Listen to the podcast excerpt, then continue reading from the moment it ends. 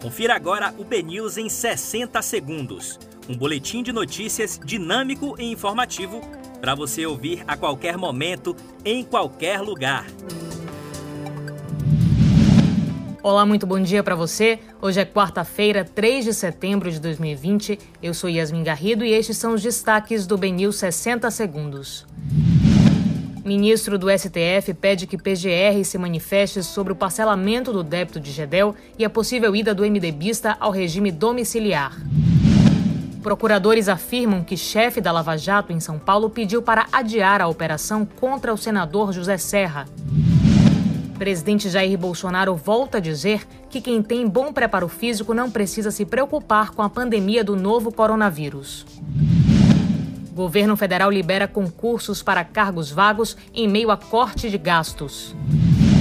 Presidente do Bahia justifica a demissão de Roger e volta a defender time de críticas após a derrota para o Flamengo. Polícia Civil da Bahia faz operação contra a organização criminosa especializada em roubo de bancos em Alagoinhas.